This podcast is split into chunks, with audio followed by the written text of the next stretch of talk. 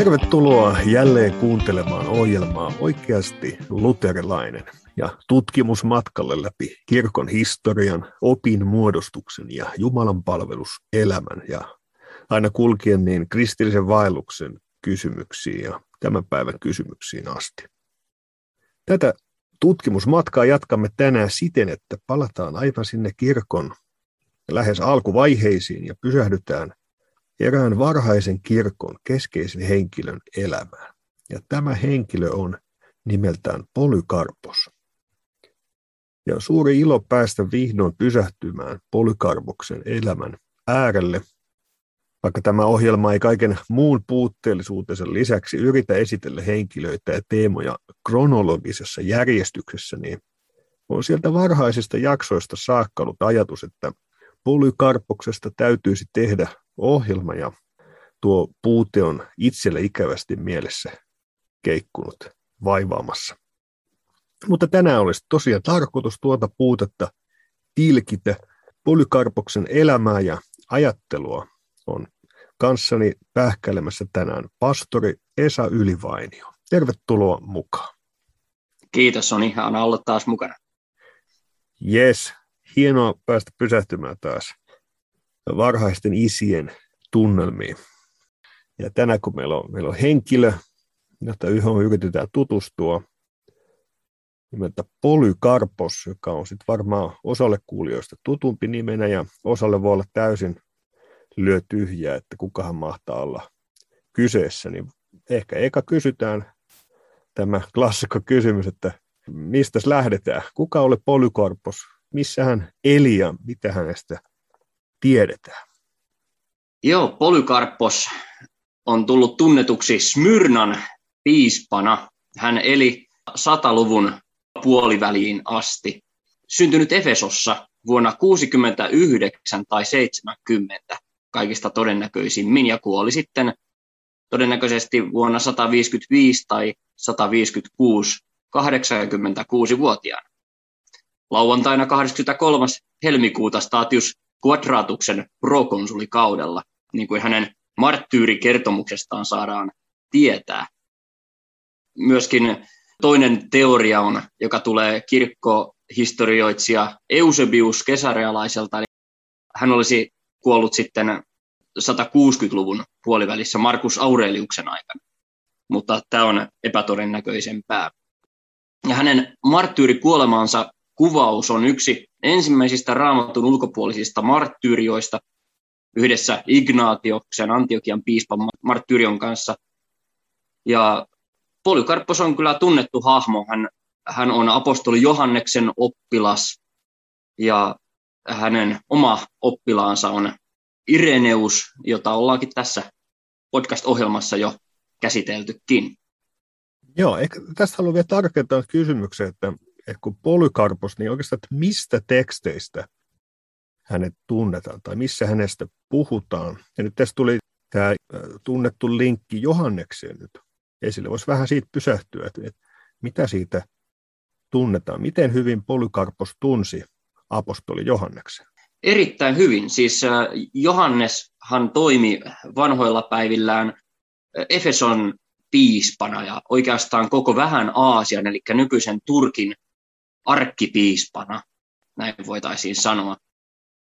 Niin kuin huomataan vaikka ilmestyskirjasta nämä kirjeet seitsemälle seurakunnalle, niin ne jokainen seitsemän seurakuntaa, jolle Johannes kirjoittaa tai jolle Kristus lähettää lohdutuskirjeen tai sanoman Johanneksen kautta, niin ne kuuluvat tähän Johanneksen arkkipiispa-alueeseen. Ja Efeson piispana Johannes on Polykarppoksen läheinen opettaja tämän varhaisesta lapsuudesta asti. Polykarppos on lapsesta asti sun asunut Efesossa Johanneksen opetuksen alaisena ja tunsi hänet erittäin hyvin.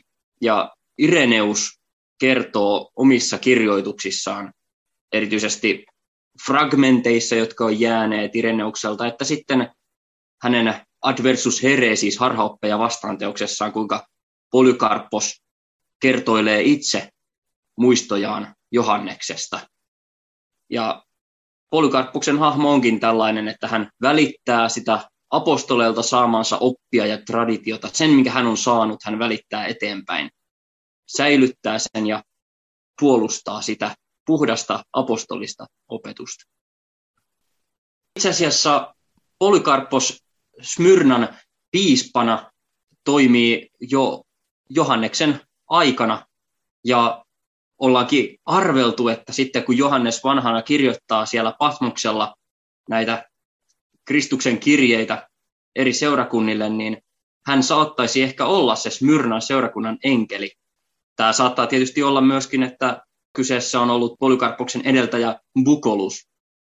Mutta joka tapauksessa nämä Kristuksen sanat Smyrnan seurakunnan enkelille sopivat erittäin hyvin Polykarpokseen. Samaten Ireneus kertoo tämmöisessä fragmentissa, joka on säilynyt, mitä hän muistaa Polykarpoksesta, kun hän itse poikasena sai olla siellä Smyrnassa Polykarpoksen jalkojen juuressa. Ireneus muistelee näin. Voisin osoittaa sinulle paikan, jossa siunattu Polykarpos istui saarnaamassa Jumalan sanaa. Näin yhä mielessäni, miten hän suurella painolla tuli sisään ja kävi ulos, mikä oli hänen käytöksensä pyhyys, hänen kasvojensa majesteettisuus, millaiset olivat hänen pyhät kehotuksensa, eli saarnaansa. Saatan yhä kuulla hänen muistelevan, kuinka hän keskusteli Johanneksen ja muiden kanssa, jotka olivat nähneet Jeesuksen Kristuksen, niitä sanoja, jotka hän oli kuullut heidän suustaan.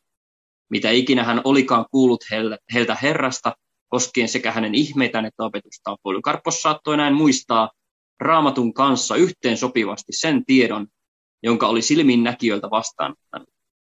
Ja voin todistaa Jumalan edessä, että jos tuo autuas ja apostolinen pappi olisi kuullut jotain tällaista, jota harhaoppiset opettavat, hän olisi huutanut korvansa tukkien, oi hyvä Jumala, minkälaisen ajan oletkaan minua antanut kohdata, että minä saan tällaista asioita kestää. Ja hän olisi painut siltä paikalta, jolta seisoi ja istui tällaisia sanoja kuultuaan. Tällainen muistelma Ireneukselta sitten Polykarpoksesta on olemassa ja siinä tulee selkeästi se esille, että Polykarpos on ollut kiivas apostolien opin välittäjä eteenpäin siinä sen puolustaja. Häneltä itseltään jäänyt vain yksi kirje, tämä kirje filippiläisille. Ja hänestä on kirjoitettu kyllä myös sitten muun muassa tämmöinen marttyyrio, eli marttyyrikertomus. Mutta päälähteet, että mistä, mitä me tiedetään Polykarpoksen elämästä, tulee Ireneukselta. Joo. Me katsotaan tätä Polykarpoksen kirjettä filippiläisille vähän tarkemmin, jos esitetään sille joitakin kysymyksiä, mitä se voi meille varhaisesta kristillisestä elämästä kertoa, Polykarpoksen ymmärryksestä asioista, mitä, mitä se kertoo meille varhaiskristillisestä uskosta, nyt esimerkiksi pelastusteologiaan liittyen. Oon muutaman tämmöisen noston laittanut itselleni ylös siitä, että miten lähestytään asioita. Ja, ja en väitä, että Polikarpoksella olisi kauhean jotenkin eksaktisti muotoiltu vaikkapa vanhurskauttamisoppi kirjassa, ja sitä häneltä ei löydy kauhean, kauhean tarkasti muotoiltunut, mutta se perusjulistuksen siitä, että mitä hän haluaa saarnata ihmisille. Ja täällä on samaan aikaan, puhutaan siitä vapahtajan pelastusteosta, ja toisaalta niin kuin tullaan näkemään jo vahva tämmöinen niin kuin kilvottelun eetos, jotka kulkee siellä yhdessä.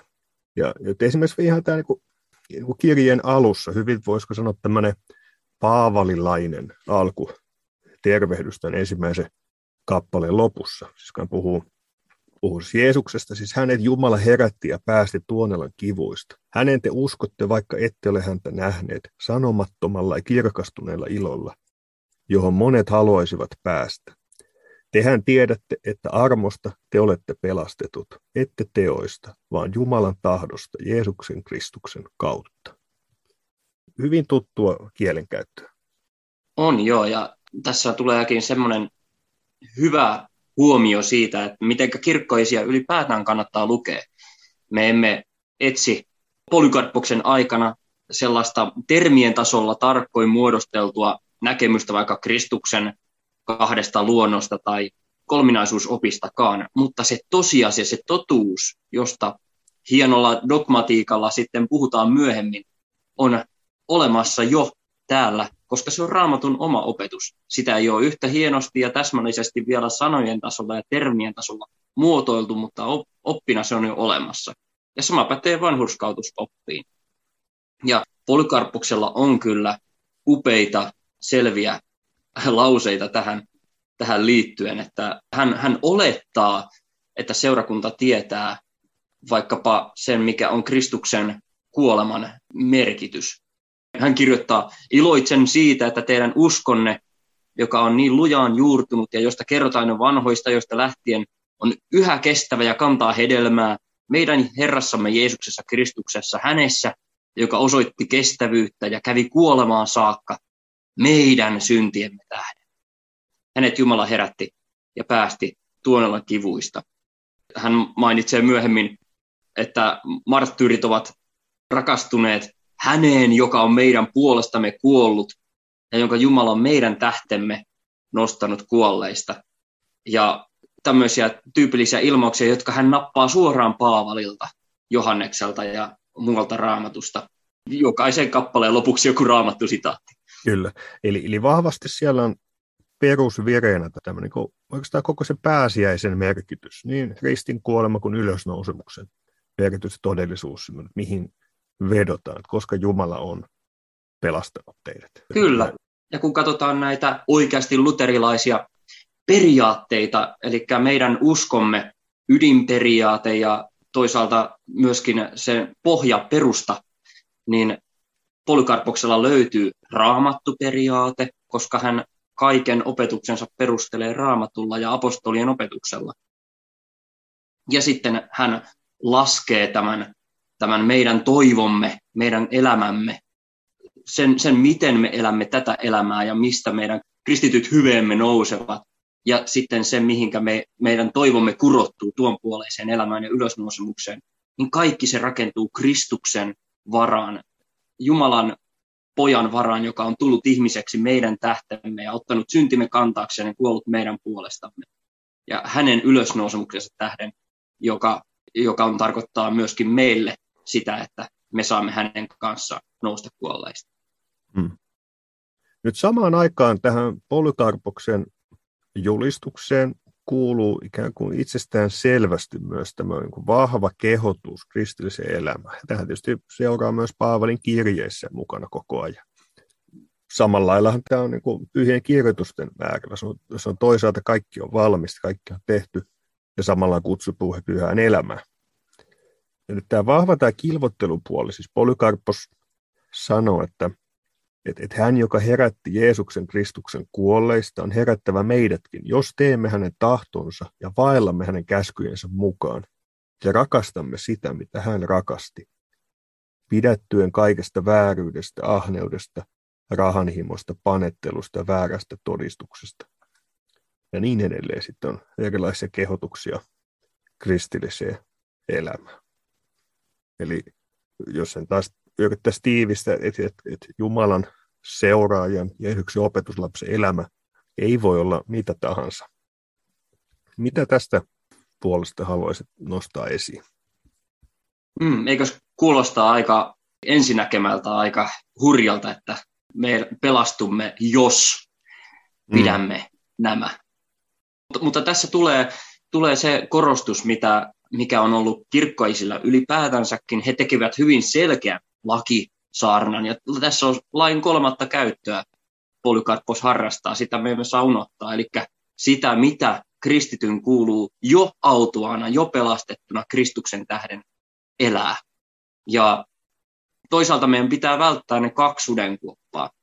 Toisaalta se, että me otamme pois lain vaatimukset kristityltä, että me eksymme tämmöiseen niin sanottuun antinomismiin, että, että nyt kun me olemme pelastetut niin uskosta ja armosta ilman mitään tekoja ja laki ei meille saa mitään, mitään ehtoja sanella, niin silloin me voidaan käyttää evankeliumia elääksemme kuin pellossa.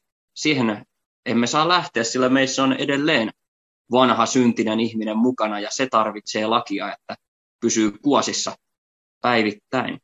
Mutta sitten taas toinen virhe on se, että me nostaisimme tämän kristillisen elämämme ikään kuin samalle viivalle sen armon kanssa, jonka Kristus on meille hankkinut. Polykarpos sanoo ensin, jo ensimmäisessä kappaleessa, että, että tehän tiedätte, että armosta te olette pelastetut, ette teoista, vaan Jumalan tahdosta Jeesuksen Kristuksen kautta. Ja sitten kun tämä on siinä pohja, niin nyt hän sitten sanoo sen, mitä, mitä niin kuin sanoitkin, että sehän, eli usko Kristukseen on kaikkien meidän äitimme. Sitä seuraa toivo ja rakkaus Jumalaan, Kristukseen ja lähimmäiseen kulkee edelleen.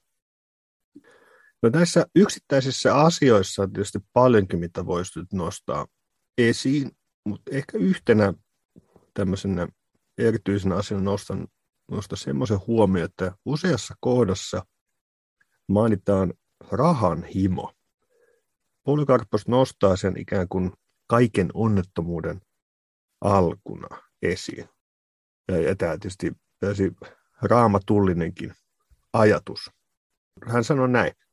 Mutta rahan himo on kaiken onnettomuuden alku. Kun siis tiedämme, ettemme ole maailmaan mitään tuoneet ja ettei meillä myöskään ole, mitä täältä viedä. Varustautukaamme vanhurskauden sota-aseen ja opettakaamme ensin itseämme vaeltamaan Herran käskyn mukaan. Eli tulee esiin kehotuksissa, kuinka tulisi olla kaiken tällaisen rahan ahneuden ulkopuolella. Ja, ja tässä on mahdollista myös nähdä, niin saattaa tietty seurakunnallinen kontekstikin, mihin tätä, tätä kirjoitetaan.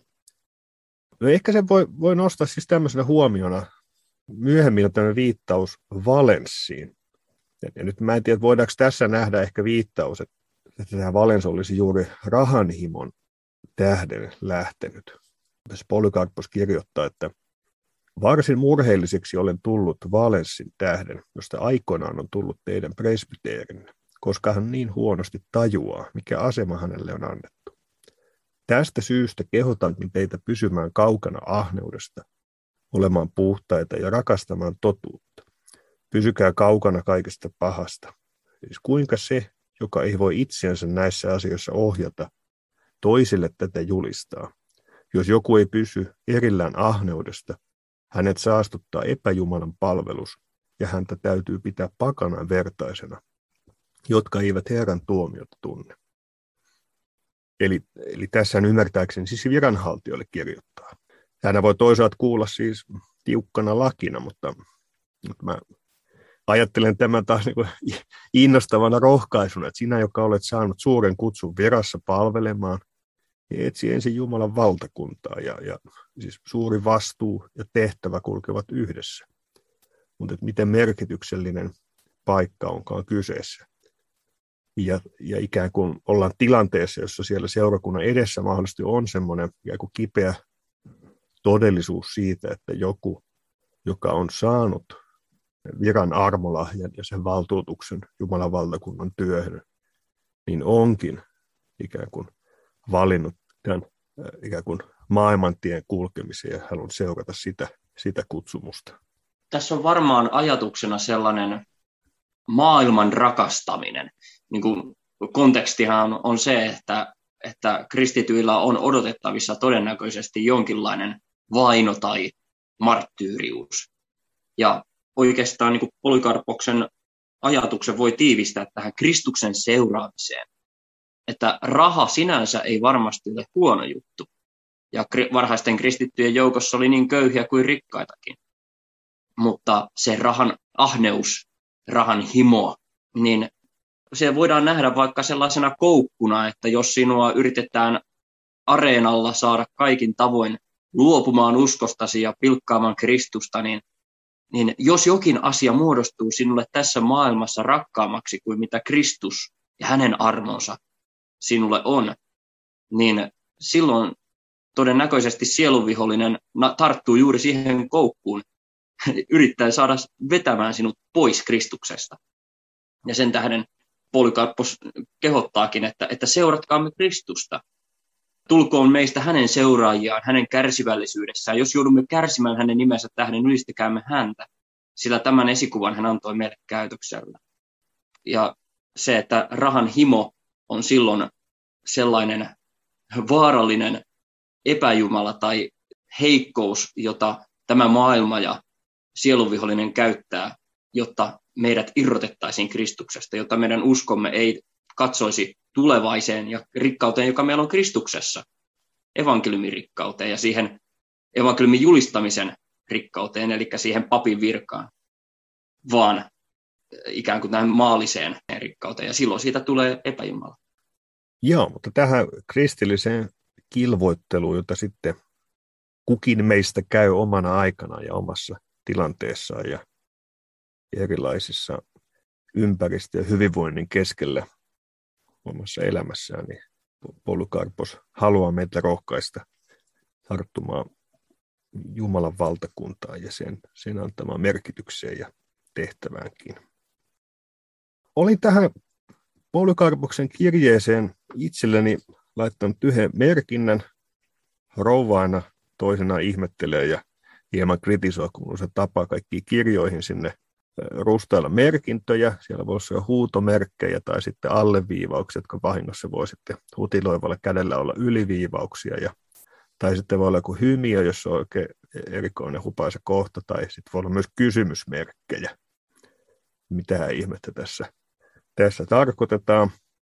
Polykarpoksellekin taisi muutama kysymysmerkki tähän kirjeeseen tulla. Ja itselleen laitoin semmoisen merkinnän, että tässä neljännessä luvussa hän puhuu, itse asiassa tämä osoittaa varsinaisesti, onko leskille tässä tämä sana, mutta ylipäänsä tämmöiseen kristilliseen kilvotteluun liittyen puhutaan. Hän sanoo, että he ovat Jumalan alttari.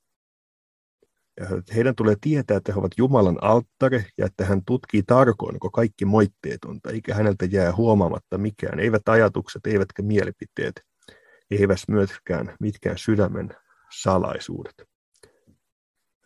Haluaisitko meille yrittää avata opasta, että mitä polykarpos tällä tarkoittaa?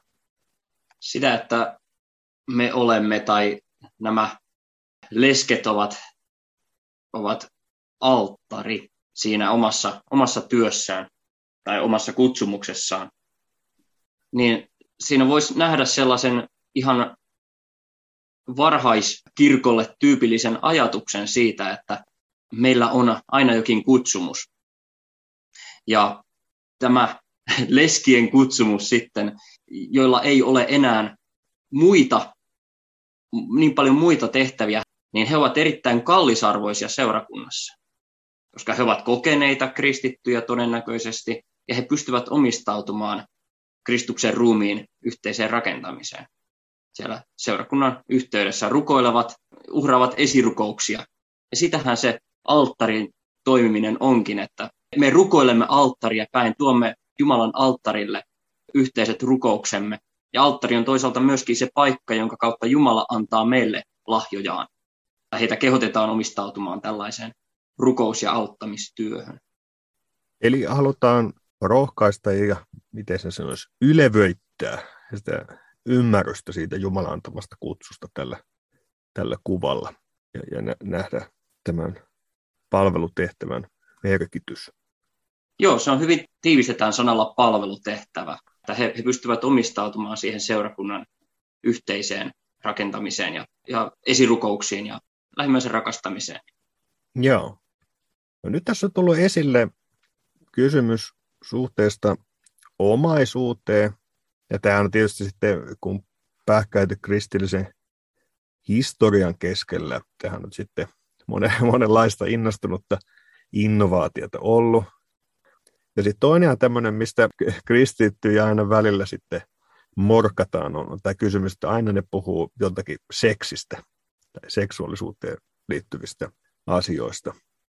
Ja, ja missä taas täytyisi pystyy opettamaan myös tästä positiivisesta puolesta, mitä kristillinen kirkko siitä opettaa. Ja, ja se, että se joihinkin elämänvaelluksen asioihin toteaa, että se ei ole Jumalan tarkoittama tapa.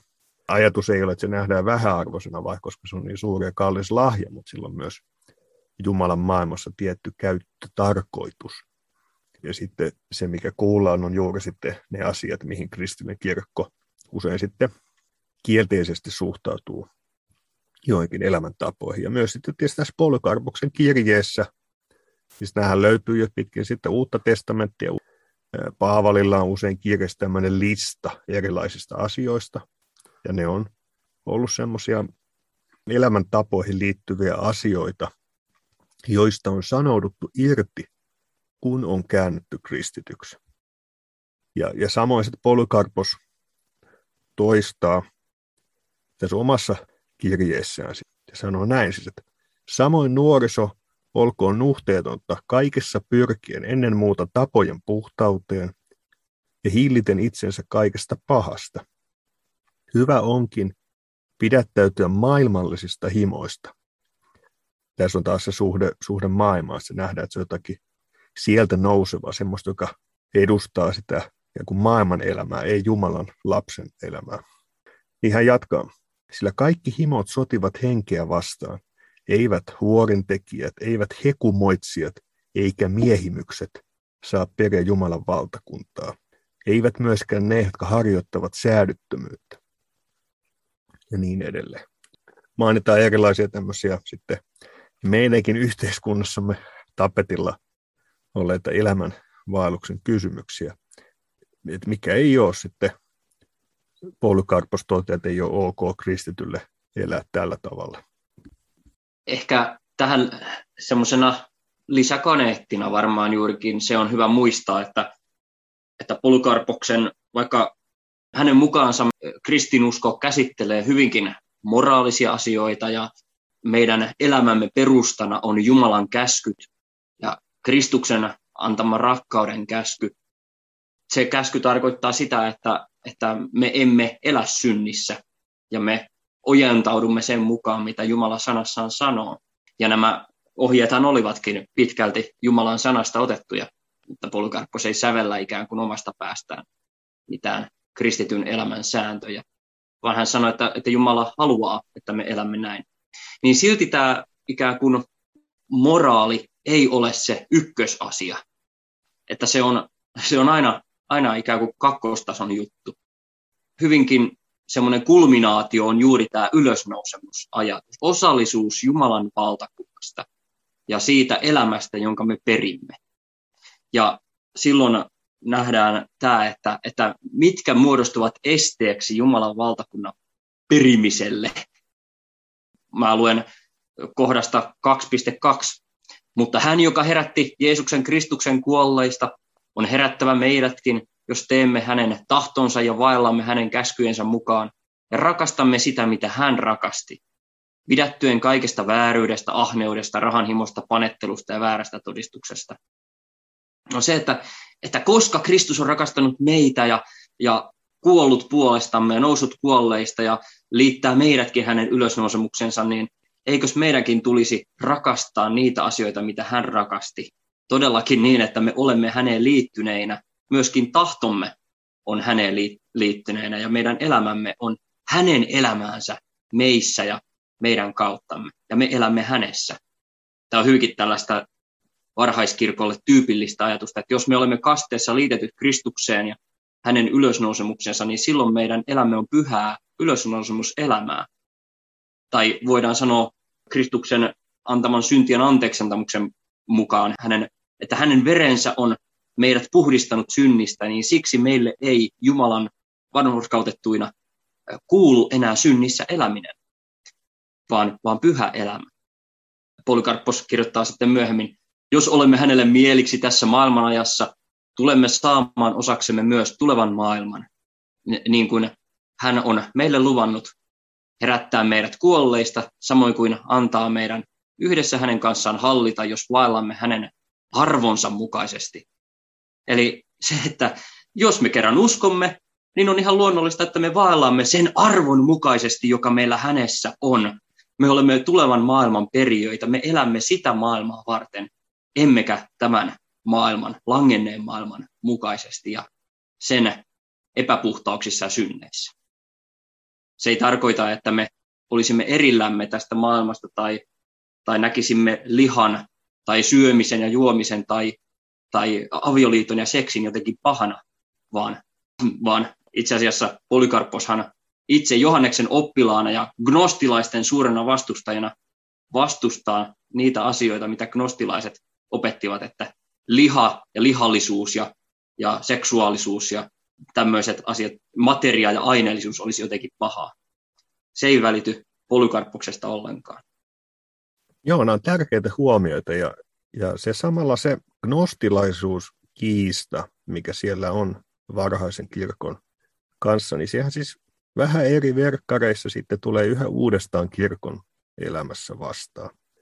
Ja, ja siihen kysymykseen myös nämä, nämä samat kysymykset tästä kristillisestä elämäntavasta ja käytännön kysymyksestä, miten se järjestät sun elämässä, niin se on, se on merkityksellistä. Ja ne samat, tavalla, ne samat ojat ja allikot on edelleenkin olemassa. Että jos se gnostilaisten kysymys oli aikoinaan se, että no siinä on tietysti niin, niin paljon asioita ja kysymyksiä, mutta odotan että näin karvalakkeuden hengessä taas tämmöinen, tämmöinen tiivistys, että, että jos siinä on kahdenlaista sovellutusongelmaa, mitä siinä voi olla suhteessa kristilliseen elämänvaellukseen. Et jos siinä on, on kysymykset, että joko on niin, että, että, että koska katsotaan, että tämä, tämä Jumalan maailma, mikä täällä on, ei oikeastaan ole Jumalan maailma. Että tämä materia niin omassa itsessä, kun täällä ympärillä on pahaa. Ja siitä seurasi tämmöinen joko hirveän legalistinen elämä, tämän lakihenkin, jossa vältellään kaikkea tätä, mitä normaalisti kristilliset olettaa, että opettaa ja olettaa, että, se, että Jumala on luonut, että se on hyvää. Tai sitten toisaalta on niin, että, että koska tällä ikään kuin ajallisella materiaalilla ei ole mitään väliä, niin sitten ei ole myöskään mitään väliä, että miten sä elät siinä ja miten sä kohteet näitä asioita ja ja miten vaikkapa seksuaalisuuden alueella, miten se toimit. Ja, ja tähän se kristillisen kirkon opetus on se aina ollut alusta saakka. Että ei, että vaikka tämä maailma elää lankemuksen todellisuuden keskellä, tämä on Jumalan maailma, ja jonka, jossa on niin tietty järjestys, miten se toimii, ja meidät on kutsuttu kristittyinä elämään todeksi, jumalaista elämää, jo nyt kilvottelemaan kutsumuksessamme ja nauttia siitä kaikesta hyvästä, minkä Jumala on antanut nautittavaksemme, ikään kuin ei hylätä niitä, vaan toimijaksemme niissä oikein. Ja samoin, että se, että miten sä toimet näissä asioissa täällä maailmassa, se ei ole yhden tekevää. Se, että se on, se on kutsu elämään sun arvosmukaista elämää jo nyt. Ja siksi näistä tietyistä elämänvaelluksen kysymyksistä myös sanotaan, että sä et voi kristittynä ratkaista sun tai järjestää sun elämää sillä tavalla. Joo, ja tuossa Polykarpos Johanneksen oppilaana mehän muistetaan, miten Johanneksen evankeliumi alkaa. Sana tuli lihaksi ja asui meidän keskellä. Ja sehän on suoraan nyrkinisku gnostilaiselle ajatukselle siitä, että, että Jumalan, Jumala itse tulee lihaksi, tulee ihmiseksi koska gnostilaisethan ajattelivat, että meidän pelastuksemme on siitä, että me pyrimme tästä aineellisuudesta pois. niin taas se, että täysi vastakohta tälle, että sana tulee lihaksi, kuolee meidän puolestamme, sovittaa meidän syntimme ja tarjoaa sen pelastuksen meille konkreettisten armonvälineiden kautta, sanan ja sakramenttien kautta, että kun me tulemme niiden luokse, niin sieltä meille loistaa Jumalan valtakunta ja valo, se valo, jossa me vaellamme ja jossa Jeesuksen veri puhdistaa meidät kaikesta synnistä. Ja tähän Polykarpos sitten tarttuu ja, tai sitä puolustaa ja ajaa eteenpäin omana aikana nostilaisia vastaan. Ja toisaalta niin kuin vastustaa sitä, kun nostilaiset opettaa, että no, jos kerran me olemme aineellisina ihmisinä, vast, niin kuin me emme ole vastuussa omasta synnistämme, niin silloin me voimme toteuttaa seksuaalisuuttamme miten lystää niin tähän Polykarppos tietysti antaa kristillisen avioetiikan ja moraaliopetuksen. Ja sitten taas toisaalta toinen gnostalaisten versio on tämmöinen legalistisuus ja la, la, lainomaisuus, että, että meidän pitää kurittaa kehoamme ja todennäköisesti niin kuin pyrkiä siitä irti kaikin keinoin. Ja siihen Polykarppos sanoi, että ei, ruumiillisten asioiden kautta Kristus, Kristus on tullut ruumilliseksi ja ihmiseksi ja, ja konkreettisten armonvälineiden kautta tarjoaa meille oman ylösnousemuksensa ja ristinkuolemansa armo. Ireneus, joka on sitten vielä tiukempi gnostilaisten vastustaja, kertoo, miten Polykarpos kohtaa Roomassa käydessään Markkionin, eli tämän gnostilaisten oppi-isän. Hän, hän kirjoittaa siinä harhaoppeja vastaan teoksen kirjassa kolme, kappaleessa neljä näin. Polykarppos ei ollut ainoastaan saanut apostoleilta oppia ja keskustellut monien Kristuksen nähneiden kanssa, vaan hän oli myös Aasian apostolien kautta vihitty Smyrnan kiiskon piispaksi, ja jonka varhaisessa nuoruudessa näin, sillä hän vaelsi maan päällä hyvin kauan ja ollessaan hyvin vanha mies, hän kunnioitettavalla ja mitä arvokkaimmalla tavalla kärsi marttyyrina ja erosi tästä elämästä opetettuaan alati niitä asioita, jotka hän oli oppinut apostoleilta ja jotka kirkko on välittänyt eteenpäin ja jotka yksin ovat totta. Näistä asioista kaikki asiankirjat todistavat, kuten tekevät myös ne miehet, jotka ovat seuranneet Polykarpposta, eli jotka ovat häntä seuranneet piispana. Hän oli nimittäin se, joka saapui Anikeetuksen, Rooman piispan, aikaan Roomaan ja sai aikaan sen, että monet kääntyivät edeltä mainituista harhaopeista Jumalan kirkkoon, julistaen, että hän oli saanut tämän yhden ja ainoan totuuden apostolelta, nimittäin sen, joka on välitetty kirkon kautta. On myös heitä, jotka ovat saaneet häneltä kuulla, että Johannes, Herran opetuslapsi, mennessään kylpylään Efesoksessa ja nähdessään sisällä kerintoksen ryntäsi ulos kylpylästä ilman peseytymistä sanoen, paetkaa ettei kylpylä sortuisi niskaamme, sillä kerintos totuuden vihollinen on sisällä. Ja Polykarpos itse vastasi Markkionille, jonka erään kerran tapasi Roomassa, ja joka kysyi häneltä, tunnetko minut? Näin. Kyllä minä sinut tunnen, saatanan esikoinen. Tällainen oli se kauhu, jolla apostolit ja heidän oppilaansa kohtasivat edes sanallisesti totuuden turmelia, kuten myös Paavali sanoo harhaopista ihmistä karta. Joo, mä muistelen joskus lukeneita kylpylä-esimerkin, niin en ole ihan varma, että minkälaisen merkinnän on aikoinaan siihen sivun viereen laittanut, onko, onko huutomerkki vai kysymysmerkki vai naurohymiä vai kaikki siinä samaan aikaan. Voi, voi olla, että nykylukijalla saattaa olla haaste saada kiinni siitä maisemasta, mutta näkee, että millä vakavuudella on suhtauduttu näihin harhaoppeihin ja seurakunnan hajottajiin. Mutta sanotaanko, että itse on ollut kylpylässä vieraillessa, niin kyllä pikkusen rauhallisemmissa tunnelmissa kuitenkin.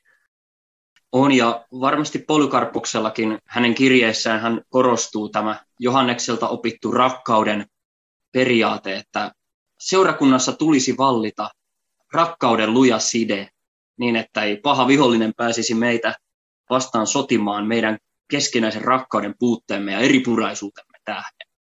Eli hän sitten kun tulee harhaoppisia vastaan, niin heihin ei suhtauduta ensi sijassa sellainen kaikki käy periaatteella, vaan silloin tartutaan lujaan apostolien oppiin, joka ei voi eikä saa kaatua eikä horjua. Mutta sitten kun tulee kristittyjen keskeiset kiistat, niin ne tulee selvittää rakkaudessa, mutta myöskin luovuttamatta siitä oikeasta opista ja perinnöstä.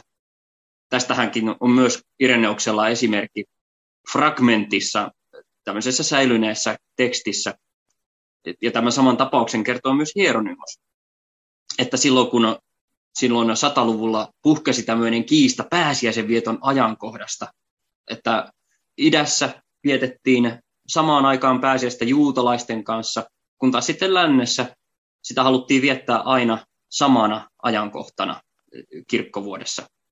Ja tästä tuli kova kiista ja Polykarppos matkasi Roomaan, Rooman piispa Anikeettuksen luo. Keisarina oli silloin Antoninus Pius. Ja hänen tarkoituksensa siis oli mennä selvittämään tämä kiista, koska nimenomaan tästä näkökulmasta, että ettei vihollinen ja, ja kristittyjen keskinäiset taistelut saisi aikaan sitä, että, että he olisivat helppo kohde saatanalle ja vainoille, vaan että me pysyisimme yhtenä Kristuksen ruumiina.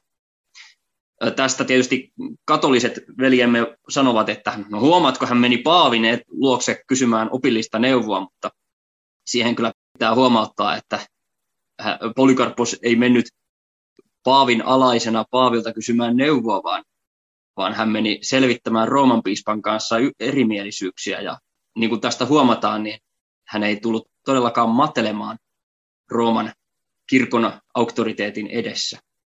Ireneus kirjoittaa näin. Ja kun siunattu Polykarppos matkasi Roomaan piispaniketuksen aikana, sillä pieni kiista oli noussut heidän välillään eräistä asioista, nimenomaan siitä pääsiäisen ajankohdasta, saivat he jälleen kerran liittyä yhteen ja sopia kyseisen asian, kun eivät halunneet minkään riidan nousevan heidän välille tästä lähtien. Sillä ei Anikeetus saanut Polykarposta suostutelluksi luopumaan viet, tästä pääsiäisen vietosta omalla tavallaan, sillä näin hän oli aina viettänyt. Ja myös Johannes ja kaikki ne, joiden kanssa Polykarpos oli seurustellut.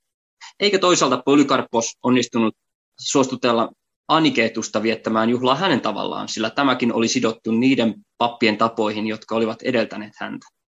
Ja tästä asiasta he saavuttivat yksimielisyyden. Eli toisin sanoen Smyrnan seurakunta ja kreikkalaiset saivat jatkaa omalla tavallaan.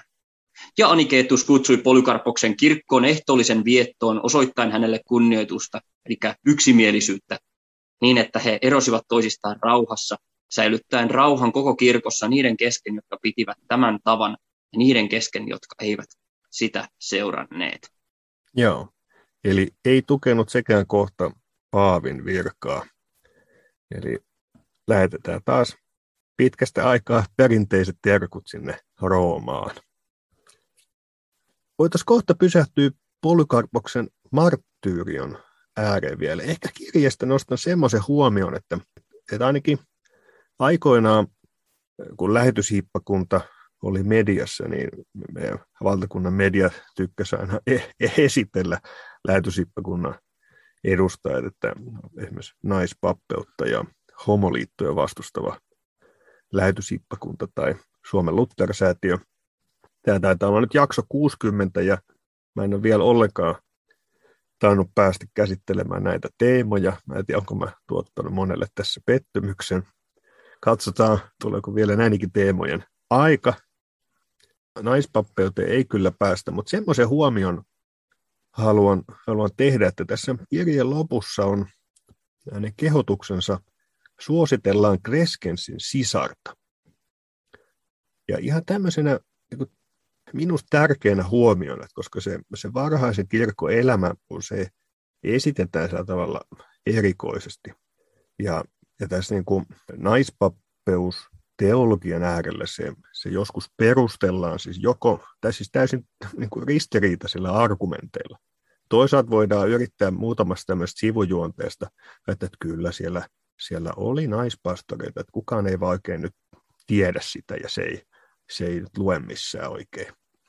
Tai sitten ehkä se yleisempi tapa on, että se maailmankuva oli jotenkin semmoinen, että naiset ei vaan voinut toimia pastoreina ja oli tämmöisen niin Paavali jotenkin vähän nihkeä tyyppi ja, ja se siksi sanoi sano niin ja nykyään me ymmärretään eri tavalla.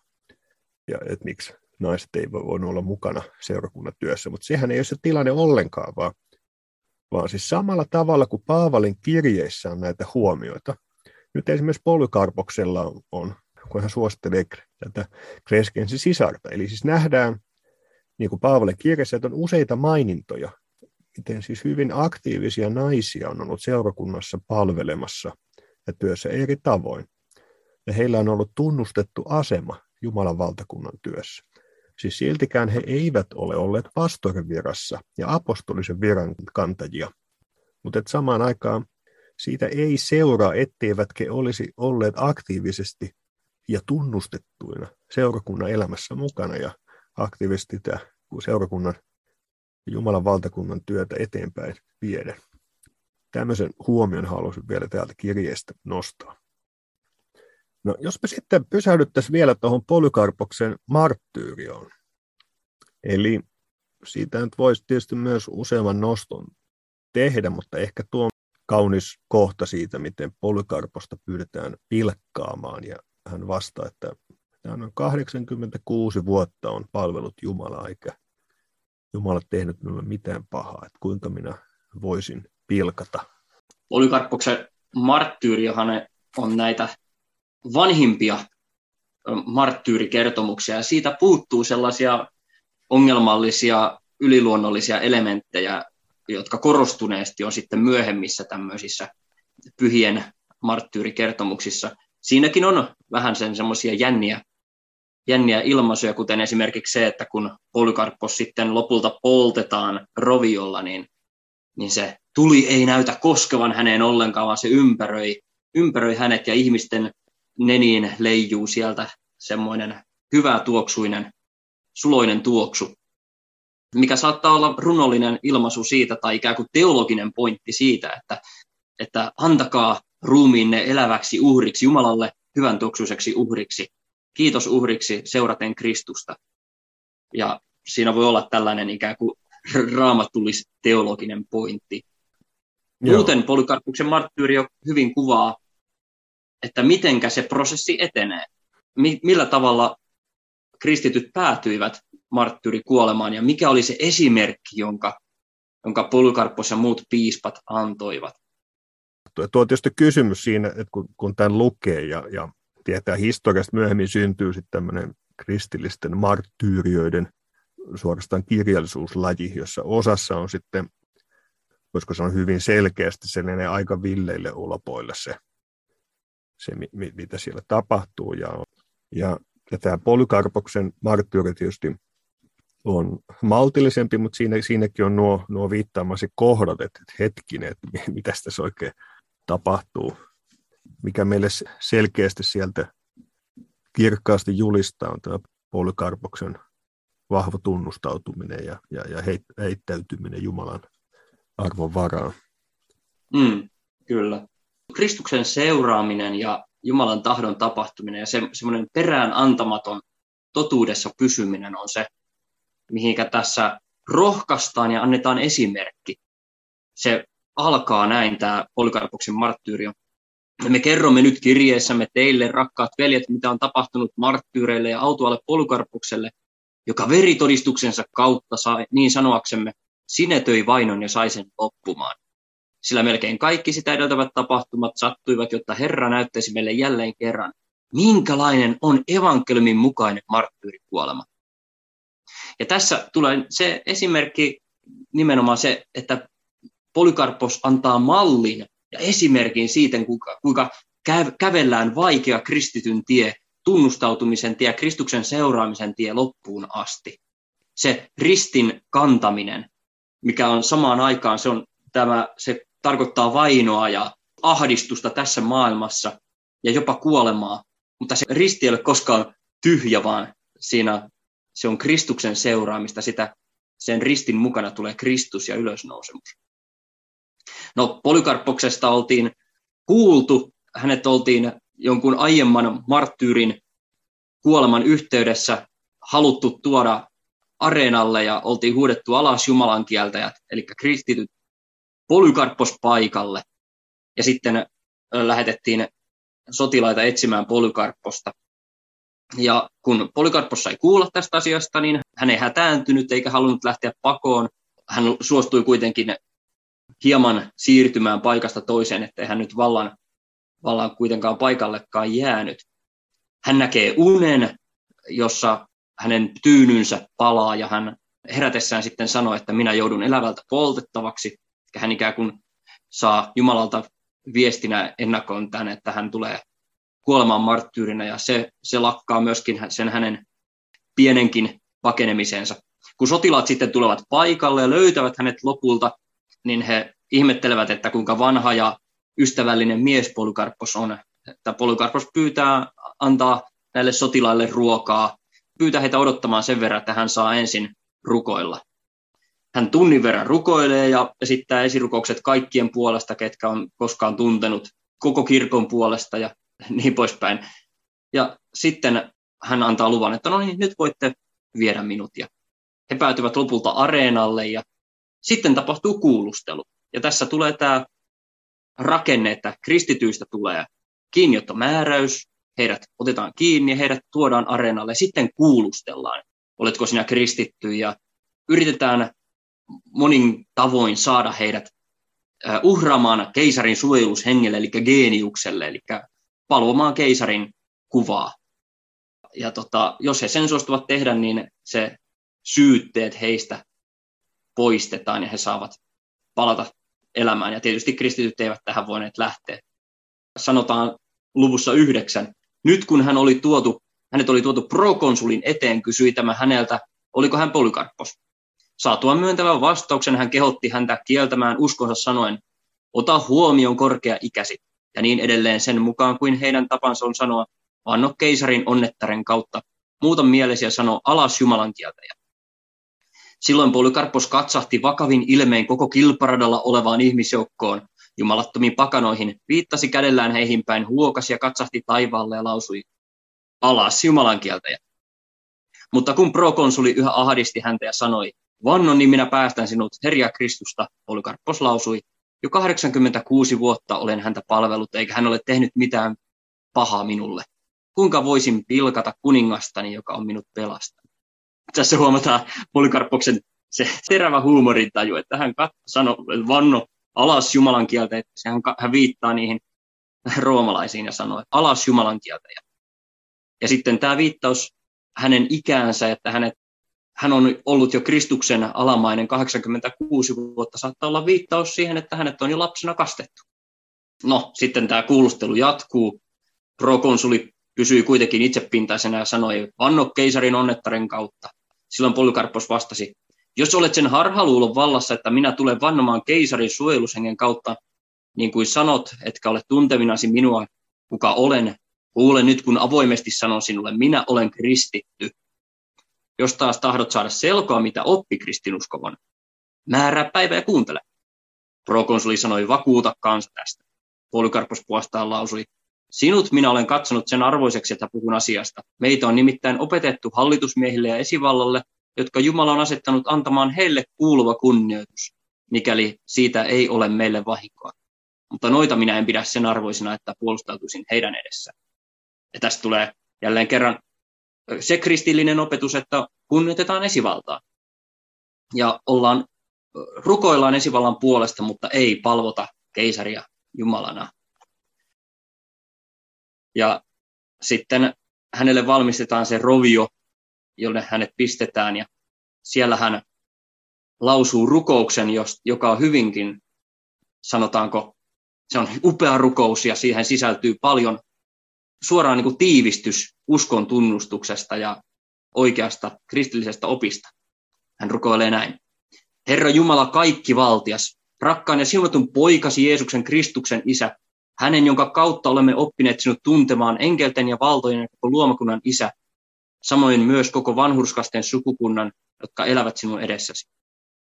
Minä ylistän sinua siitä, että olet katsonut minut tämän päivän ja tämän hetken arvoiseksi pääsemään marttyrien lukuun ja tulemaan osalliseksi sinun Kristuksesi kalkista, ylösnousemukseksi iankaikkiseen elämään, sieluun ja ruumin puolesta, pyhän hengen katoamattomuudessa.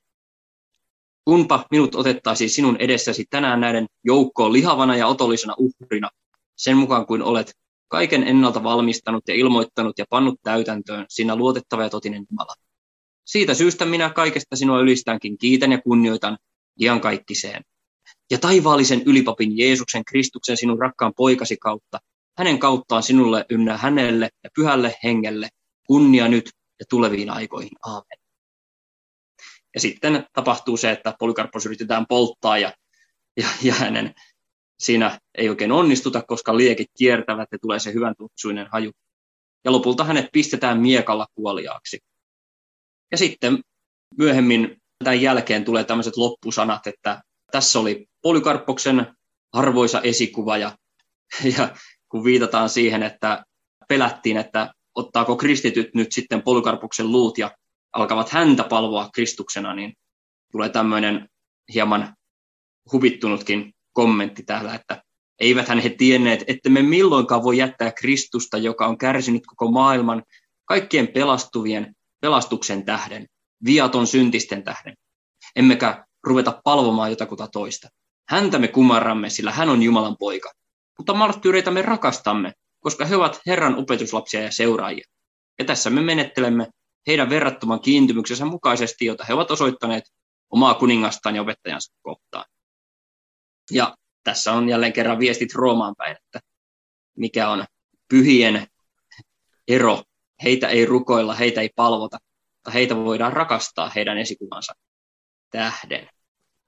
Ja sitten Polykarppoksen luut kerätään ja aletaan viettää hänen marttyyrikuolemansa muistopäivää helmikuun 23. päivänä, jolloin oli sapatti kello kaksi iltapäivällä. Perimätieto kertoo, että Ireneus itse oli Roomassa tuolloin ja hän oli kopioinut sitten tämän marttyyrikertomuksen tai ollut jopa silminnäkijä ja sitten häneltä, häneltä tulemaansa kirjoitusta ollaan sitten edelleen kopioitu. Joo. Kiitos tästä katselmuksesta ja tiivistyksestä tuosta marttyyriosta. Ja luterilainen.net-sivuilta saatat löytää myös sitten Polykarpoksen muistopäivän ja lyhyen tekstin, jossa tähän pysähdytään, jotta se voisi olla myös sitten meille tämän ajan kristityille rohkaisuna siitä Jumalan tien seuraamisesta, mitä sitten vastaan tuleekaan. Lämmin kiitos Esa, että pääsit ohjelmaan jälleen vieraaksi. Ja jatketaan kirkon jännittävien kysymysten ja henkilöiden äärellä jälleen seuraavassa jaksossa. Siihen saakka. Moi moi!